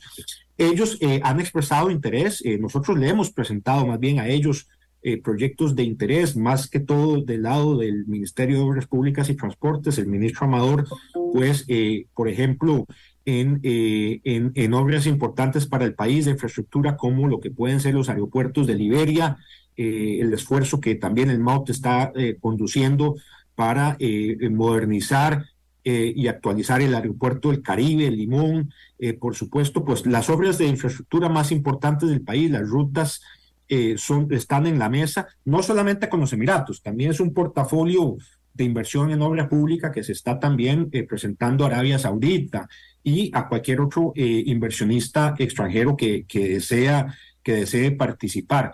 Entonces ese catálogo que, maneja el MOP, pues es algo que nosotros le hemos, le hemos presentado a los Emiratos. Eh, nosotros queremos convertir el aeropuerto de Liberia en un aeropuerto de cargo principal eh, junto al Santa María. Mucho ya entra y sale por ahí. Es una, una un, está en, una, en, una, en un terreno que no está expuesto pues a las montañas, que puede levantar vuelo con mucha más facilidad que en el aeropuerto de Juan Santa María, que cuando a veces hay vientos, los vientos alisios eh, golpean, pues este, a veces tienen que dejar la carga abajo. Ya Intel eh, saca bastantes de sus productos por el aeropuerto de Liberia y vemos muchísima oportunidad de fortalecer y convertir a esa parte de Costa Rica que está fuera en la zona metropolitana en un área importante logística. Ellos, eh, obviamente, también han expresado interés en, producto, en, proyectos de energías limpias, también han expresado interés en productos en, procesos como por ejemplo la maricultura y acuicultura. Estamos trabajando muy de cerca con eh, don Oscar Arias de la Cámara de Agricultura, no el expresidente de la República, sino con la Cámara de Agricultura para ver de qué manera podemos presentarles un proyecto eh, bastante ambicioso y serio que ellos puedan, ojalá, eh, mirar con atención ahí por, por la zona de Colorado, por Avangares, y que podamos llevar pues empleo eh, para una industria importante como eh, los, los camaroneros, eh, que es algo que ellos han expresado interés. Hay un, hay un, jeque de los Emiratos que pues nos, nos, lo ha transmitido y estamos pues armando una, una, una propuesta interesante para poder ir a, a, vendérselas a ellos. Entonces, hay muchas oportunidades, ahí el, el, el, cielo es el límite, como decimos, pero también, doña Amelia, esto pasa, más allá de los Emiratos, pasa por eh, poner la huella Costa Rica, de Costa Rica en toda esta región. Recordemos también que estamos próximos a iniciar una negociación con, con el Estado de Israel que también es un mercado muy interesante, es un acuerdo y cada país ofrece sus cosas, eh, es un país líder en innovación, algo que tanto también eh, necesitamos, requerimos en nuestro país para dar ese salto cualitativo al desarrollo. Yo estoy muy positivo de esta agenda porque eh, sé que ha, despertado interés en muchas personas, pero el mundo ha cambiado y ahora usted ve cómo eh, los mismos países árabes e Israel se han acercado bajo los acuerdos, los pactos abrahámicos, han negociado la paz, están eh, eh, fortaleciendo su turismo, fortaleciendo el comercio entre ellos y Costa Rica pues quiere colocarse, colarse ahí en medio, aprovechando este nuevo enfoque geopolítico y, posicionarnos como ningún otro país latinoamericano lo ha hecho. Bueno, y, el tema del goteo, de, cómo producen gota a gota ellos esas cosas maravillosas y cómo ellos han logrado dominar ni más ni menos que el desierto, ¿verdad? Y, tienen una agricultura extraordinaria. Eso nos puede servir mucho, Manuel, porque el cambio climático nos anuncia que tendremos problemas serios en ese campo por este lado. Muchísimo, y no solo el cambio climático, es que es paradójico que Costa Rica, un país con tanta agua que tenemos, ¿verdad? Este, no podamos, eh, por ejemplo, en algunas partes de Guanacaste, eh, llevar el agua que tanto se necesita. Ya se están haciendo esfuerzos eh, importantes liderados por el Ministerio de Agricultura y Ganadería, pero verdaderamente Israel es un campeón del mundo en, en, en, eso. Y también los Emiratos Árabes Unidos, ellos han adoptado ese sistema de goteo, que es un desierto. Y otro elemento que omití decirle, doña, doña Amelia, turismo. Yo creo que también esto va a potenciar muchísimo el turismo de allá. Imagínense que eh, eh, es interesante, no, sé, los que, los que han podido visitar esta parte del mundo, pues es una parte del mundo muy interesante, pero en, verdaderamente en los meses de verano, cuando asfixia ese calor, la gente pasa o metida adentro o se va a viajar o a pasear a otros destinos. Y también vemos el, turismo y, posiblemente pues este vaya, vaya sin duda alguna a despertar mucho más interés de esa parte del mundo. Hay muchos europeos, mucho, mucha gente eh, viviendo allá que quieren venir a Costa Rica en medio de ese verano a, a, refugiarse en estas selvas, en esas, en esas palmeras, en esos bosques tropicales que, que, tan, que tanto tenemos y, vemos mucho potencial. También estamos eh, conversando con las líneas aéreas principales de este país, eh, como Etihad, como este, eh, las líneas aéreas en Dubái, para ver de qué manera pues, podemos conectarnos direct, lo más directo posible, ojalá algún vuelo directo algún día o algún vuelo que haga alguna escala con destino a Costa Rica, que traiga no solamente turistas, pero que en las panzas de los aviones podamos llevar productos frescos. Excelente, don Manuel. Muchas gracias por esas buenas, buenas, buenas nuevas noticias, buenas nuevas eh, sobre algo que le interesa mucho al país, porque hay un potencial enorme en las negociaciones entre Costa Rica y Emiratos Árabes Unidos, de toda esa parte del mundo también, y el interés que ha tenido usted en esa zona y el gobierno, pues es, es importante sacarle todo el provecho, eh, todo el, provecho posible en el, mayor, en el menor tiempo posible. Y esa es la estrategia, doña Amelia. Don Manuel Tobar, ministro de Comercio Exterior. Que pase muy buen día, don Manuel. Amigas y amigos, nosotros hacemos una pausa y regresamos porque vamos a hablar del examen de conocimientos médicos que realizó el Colegio de Médicos de Costa Rica. Vamos a hablar de los resultados y vamos a hablar también de qué puertas abre esto, cómo lo analizan ellos, cómo lo ven a futuro, porque es importante. Hacemos la pausa, teníamos esa deuda con ustedes que nos han preguntado mucho y ya volvemos con la presidenta del Colegio de Médicos. La mía, la suya, la de todos y todas. El examen de, conocimientos médicos realizado por el Colegio de Médicos de Costa Rica es uno de los requisitos para la incorporación como miembro de dicho colegio de conformidad con lo que señala su ley orgánica. También la aprobación de este examen es requisito para la autorización que emite la Fiscalía de este colegio para participar en la rifa de servicio social obligatorio para médicos generales. Comencemos por el principio. ¿Cuántos participaron en este examen y cuáles fueron los resultados? Le vamos a preguntar a doña Margarita Marchena, doctora presidenta del Colegio de Médicos. Muy buenos días, Margarita, adelante. Muy buenos días, doña Amelia. Un saludo muy especial a usted y a todos eh, los que nos siguen por las diferentes plataformas y desde ya hoy lunes desearles una muy feliz semana.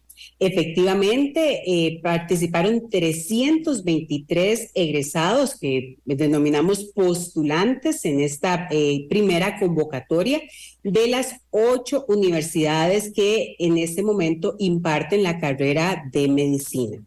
Eh, ya habíamos realizado un plan piloto en febrero, que el plan piloto básicamente era para probar al examen en sí mismo, no a los postulantes. ¿Por qué? Porque este examen es el primer examen que se realiza de forma completamente digital en Costa Rica y es el tercer examen de esta categoría a nivel de Latinoamérica. Entonces, en este plan piloto, pues eh, vimos cómo funcionaban las tablets, cómo funcionaba la organización. Entonces, esto nos dio un preámbulo para poder encontrar todos los aspectos de mejoría para que esta primera convocatoria fuera un éxito.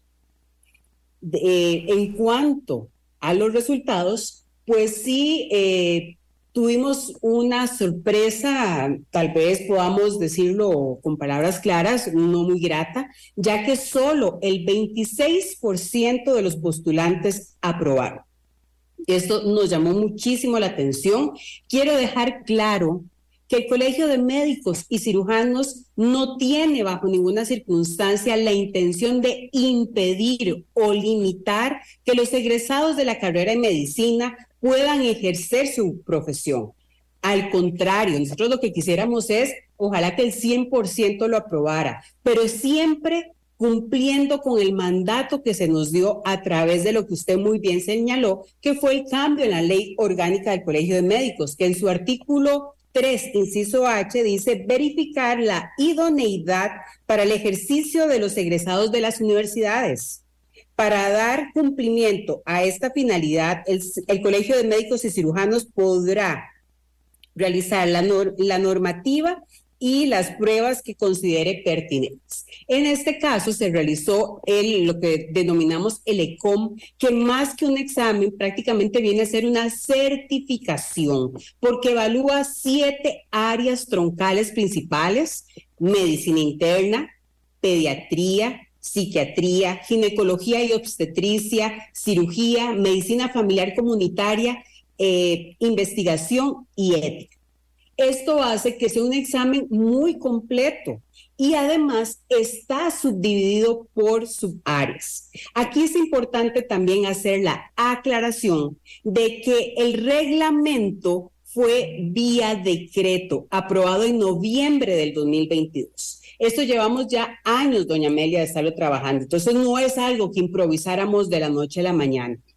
Asimismo, quienes realizan las preguntas, las preguntas las realizan mismos, los mismos profesores de las universidades, a quienes se les solicitaron que enviaran precisamente profesores y estos profesores realizaron una... Eh, certificación de cómo realizar pruebas. O sea, primero, antes de participar, realizaron una certificación. En este caso, el convenio lo hicimos con la UNAM, que es una de las mejores, es la mejor universidad a nivel de Latinoamérica e incluso está por encima de muchísimas universidades privadas. Pero en eso fue lo que consistió el convenio. Ellos nos dieron la, la capacitación para los redactores, para eh, enseñarles cómo efectuar lo que denominamos reactivos, que son las preguntas. Cada una de estas preguntas va a lo que se llama un plenario. Plenario es donde están todos los médicos que conforman el grupo de redactores, donde tenemos tanto médicos especialistas como médicos generales se hacen todas las observaciones porque evidentemente esto no es un examen que está hecho para que la gente se quede. Eso no es la idea. La idea es garantizarle a la población la idoneidad de aquellos egresados que están a punto de incorporarse. Una vez que pasa este, esta ronda de plenario, donde recibe las observaciones de todos los miembros, estamos hablando mínimo de 28 médicos de diferentes universidades, eh, se le hacen las correcciones y vuelve, regresa a una segunda ronda de plenario, se vuelve a revisar cada pregunta y se le hacen igual observaciones y si se ve que o es demasiado fácil o es demasiado difícil para un médico general, esa pregunta se elimina o si cumple los criterios, esa pregunta queda dentro del banco. Estamos hablando de que la realización de este examen en, solo la parte de construcción de sus ítems llevó a aproximadamente 4.500 horas. Por eso, repito, eso no es un examen que se hace de la noche a la mañana. ¿Por qué? Porque el colegio hace toda la inversión que sea necesaria para garantizar y cumplir lo que indica el reglamento, que es garantizar la idoneidad de los egresados de las escuelas en bien de la misma población. Entonces, eh, ha circulado mucho a, nivel este, nacional en diferentes medios, eh, que si eh, quienes redactaron las preguntas, que si fueron mexicanos, etcétera, etcétera. Y, y sí quisiera como dejar esto muy claro. Esto es un trabajo serio hecho por médicos costarricenses y vea qué interesante. Hay un concepto que se llama taxonomía. Taxonomía se refiere también a cómo se construye o qué son las cosas que vamos a preguntar. Se hacen cuatro dimensiones, diagnóstico, prevención, tratamiento y seguimiento. ¿Y a quiénes se les preguntó? A la Caja Costarricense de Seguro Social, al Ministerio de Salud, asociaciones médicas y diferentes actores para que nos dijeran cuáles eran las enfermedades más frecuentes para nosotros los costarricenses, cuáles eran las enfermedades, las, lo que llamamos patologías que más se ven en el diario, en la diaria consulta de un médico general, ya sea en emergencias o de su consultorio, indiferentemente de dónde trabaja. Entonces, es de acá de donde se toma, por decirlo así, cuáles son las preguntas o los ítems que se van a valorar. Eso hace que el examen del ECOM sea único en Costa Rica, porque está hecho basado en la realidad de nuestro país. A diferencia de lo que se ha llamado la prueba del IFOM, el IFOM es una prueba estandarizada internacional, o sea, que valora preguntas o patologías a nivel internacional y que es el requisito para que los egresados puedan realizar internado en las instalaciones de la Caja Costarricense de Seguro Social. Entonces estamos hablando de cosas completamente diferentes. Además, debemos de aclarar que fuera lo que se ha dicho, no todos los egresados realizan el IFO y no todos los egresados pasan el IFO. Acá es obligatorio que los, eh, eh, los postulantes ganen el examen de incorporación. Ahora, este examen está dividido en 25 subáreas y deben de ganar el 70% de las subáreas con un 70. Entonces aquí estamos hablando y hay que hacer una diferencia para que la población nos pueda este, comprender. Una cosa es hacer un, examen, vamos a poner un ejemplo, de 100 preguntas y que en Costa Rica, pues en general, eh, la mayoría de las casas de estudio, tanto a nivel primaria, secundaria como universitaria, se pasa con 70, es el criterio de 70. Entonces, si de 100 preguntas yo me saco 70, yo paso un examen. ¿Qué es lo que sucede? Que un médico perfectamente puede saber mucho de muchas cosas, pero no saber nada de, vamos a dar un ejemplo, pediatría. Entonces no importa, fallo las preguntas de pediatría, fallo las preguntas de alguna subespecialidad como endocrinología y paso el examen. Acá no se trata de eso. Esto es una evaluación este, que se llama por norma. Nosotros se instauró por reglamento una evaluación por criterio. El criterio es de esas 25 subespecialidades hay que pasar el 70% para poder aprobar el examen. Con esto nos aseguramos que de las diferentes áreas principales, los egresados deban de conocer la gran mayoría o, o, dominarlas. Entonces, de esto es de lo que se trata el tipo de evaluación. Este tipo de evaluación está establecida en el reglamento. Este reglamento fue llevado a Asamblea General no en una, sino en varias ocasiones, donde también participaron representantes de las universidades y todos aquellos médicos que pudieron asistir. Y este reglamento fue publicado mediante decreto ejecutivo en la Gaceta. Así que el marco jurídico que tiene este examen es muy sólido.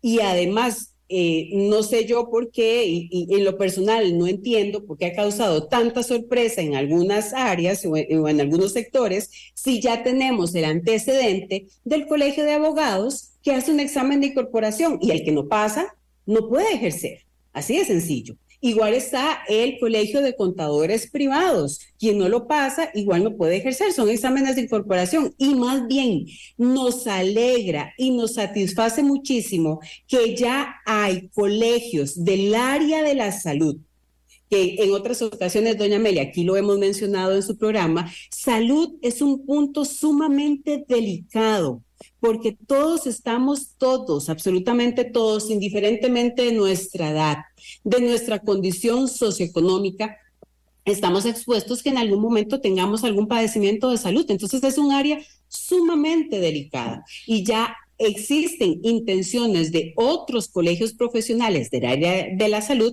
que también quieren realizar este tipo de examen y ya se han acercado a nosotros. Ahora bien, en cuanto a los resultados, pues este, retomando la, lo que decíamos inicialmente, sí fue muy preocupante el porcentaje tan bajo eh, de aprobación. Y este, tal vez lo que... Aló, aló. Margarita, quiero aprovechar que usted lo está poniendo porque para que nos alcance el tiempo poder hablar de lo que ha sido la preocupación. 26% de aprobación nada más. ¿Qué analizan ustedes o cuáles fueron para ustedes en general, para el equipo que trabajó en este examen? Eh, eh, ¿Qué muestra, qué muestra este resultado? es que deficiencia, eh, que era lo que iba a mencionar, en áreas que son críticas. Estamos hablando de áreas que tuvieron una aprobación inferior al 50%, siendo la más baja infectología. ¿Qué es infectología? Enfermedades infecciosas. Eso quiere decir infecciones en el oído, infecciones en la garganta, enfermedades de transmisión sexual como sería la sífilis, eh, neumonías, La segunda área más crítica que se detectó fue geriatría. Geriatría la aprobó un 29%, o sea, menos del 30%. Doña Mel, estamos hablando de que estamos teniendo en Costa Rica un cambio en nuestra pirámide poblacional, donde cada vez estamos teniendo una mayor cantidad de adultos mayores. También endocrinología. ¿Qué es lo que ve la especialidad de endocrinología? Enfermedades como diabetes mellitus, enfermedades de la tiroides, gastroenterología. ¿Qué es lo que ve la especialidad de gastroenterología? Problemas del colon, problemas de acidez en la, o ardor que llama la gente en la boca del estómago. Entonces, estas son, son áreas sumamente delicadas y de la consulta todos los días. Ahora, ¿qué podríamos nosotros analizar de por qué este porcentaje fue tan bajo de, eh, de aprobación?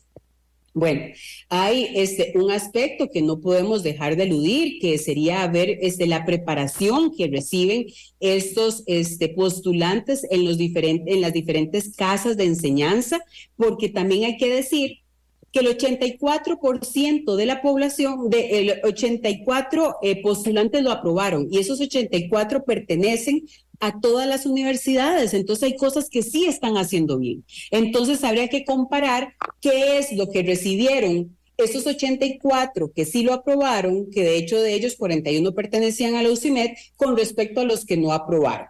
Eso por un lado. Por otro lado, pues cuál fue la preparación que individualmente, porque también nosotros tenemos que asumir nuestra propia responsabilidad, individualmente los estudiantes realizaron para aprobar ese examen, porque a diferencia de muchos otros exámenes, aquí no se trataba de un marque con X eh, con preguntas teóricas. Aquí es lo que llamamos un caso clínico. ¿Qué es un caso clínico? Vea qué interesante, hace unos meses estuvimos compartiendo en este foro y usted comentaba el, este, el caso de una señora que estaba internada en un hospital esperando que le hicieran una cirugía. Y esa señora había llegado como unos tres, cinco días antes por un dolor en la pancita, un dolor abdominal, este, que era más del lado derecho, eh, que al final pues terminó probablemente lo curamos que era un problema de la vesícula. Eso es un caso clínico. Entonces, esta plataforma que es digital nos permite eh, integrar radiografías para que los postulantes las puedan ver, electrocardiogramas, exámenes de laboratorio, de los cuales incluso se les da los valores normales, porque aquí no se trata de memorizar valores, se trata de interpretación. Entonces, bueno, cuál fue la preparación que cada postulante tuvo en sí mismo. También otra cosa que, este, hemos estado meditando es la judicialización que ha habido de este examen. De previo a este examen hubo un grupo bastante significativo que estuvo interponiendo diferentes recursos a nivel este, legal para no realizar. Entonces, yo por lo menos me pregunto si este, tenían tal vez la expectativa de que estos recursos iban a tener este, una apertura y por lo tanto pudieron haber tenido cierto grado de confianza que no iban a tener que realizar el examen al final y también esto causó un poco de mella o distrajo a los postulantes de lo que era el, el principal factor que era ponerse a estudiar, ponerse a repasar, al final este, repasar cómo abordar casos clínicos. Entonces, ese es otro factor que debemos de tomar en cuenta. Incluso, vea qué interesante, nosotros realizamos una encuesta de salida del examen y más del 70% respondieron que los casos clínicos eran adecuados, que estaban eh, muy eh, a la realidad costarricense. Pero por otro lado, el 20% de los que reprobaron indicaron que durante sus años de formación no recibieron, oigámoslo muy bien, no recibieron las herramientas para poder analizar casos clínicos. Eso fue lo que contestaron en una encuesta de salida de previo a recibir los resultados y posterior al examen. Entonces uno dice, bueno, pero también aquí este, no solo estamos hablando del el porcentaje de reprobó, sino porque es, como usted lo preguntó, por qué reprobaron y cuáles son las correcciones y por qué estas correcciones en bien de la población costarricense, que se merece, bueno, nos merecemos porque yo también en algún momento, pues eh, espero que, que, un poco más, eh, más entrada en años y no ahorita, este también haré uso de los servicios médicos. Entonces, y probablemente de geriatría. Este, entonces, ¿qué es la preparación que tienen en estos aspectos? Cómo abordar estos casos clínicos, estas eh, simulaciones, por decirlo de alguna forma, de lo que se van a enfrentar día a día de esa niña que viene con diarrea, de ese adulto mayor que le duele la cadera, de esa señora que es diabética y que quiere que le valoren los exámenes y le digan si está bien, si está mal, que puede mejorar. También, pues no podemos obviar que hay una parte importante en todas las carreras, pero en especial en la medicina, que es el trato al paciente, que es lo que se denominan las destrezas blandas, el hablar con el paciente, el explicarle, el escucharle. Eso también es parte integral de lo que es el ser médico. Y no podemos olvidar. Le agradecemos. Le agradecemos, se nos acabó el tiempo, doña Margarita, pero le agradecemos que ha sido muy clara al referirse a un examen sobre el que ha habido muchísimas expectativas, que la gente aplaude que se haga ese examen de incorporación, que le preocupa que haya una graduación, eh, una aprobación tan baja y que se da cuenta también que se convierte en un tema de preocupación para las universidades en cuanto a la preparación de los futuros médicos que tanta falta hacen en Costa Rica. Lo pongo así porque esa es la preocupación que la gente nos ha externado durante esta entrevista. Le agradecemos muchísimo a doña Margarita Marchena Picado, presidenta del Colegio de Médicos y Cirujanos de Costa Rica. Amigas y amigos, y a ustedes por habernos acompañado. Nos quedamos trabajando en el programa de mañana. Gracias por estar con nosotros y los dejamos en buena compañía. Los deportes de Monumental aquí en la radio de Costa Rica. Este programa fue una producción de Radio Monumental.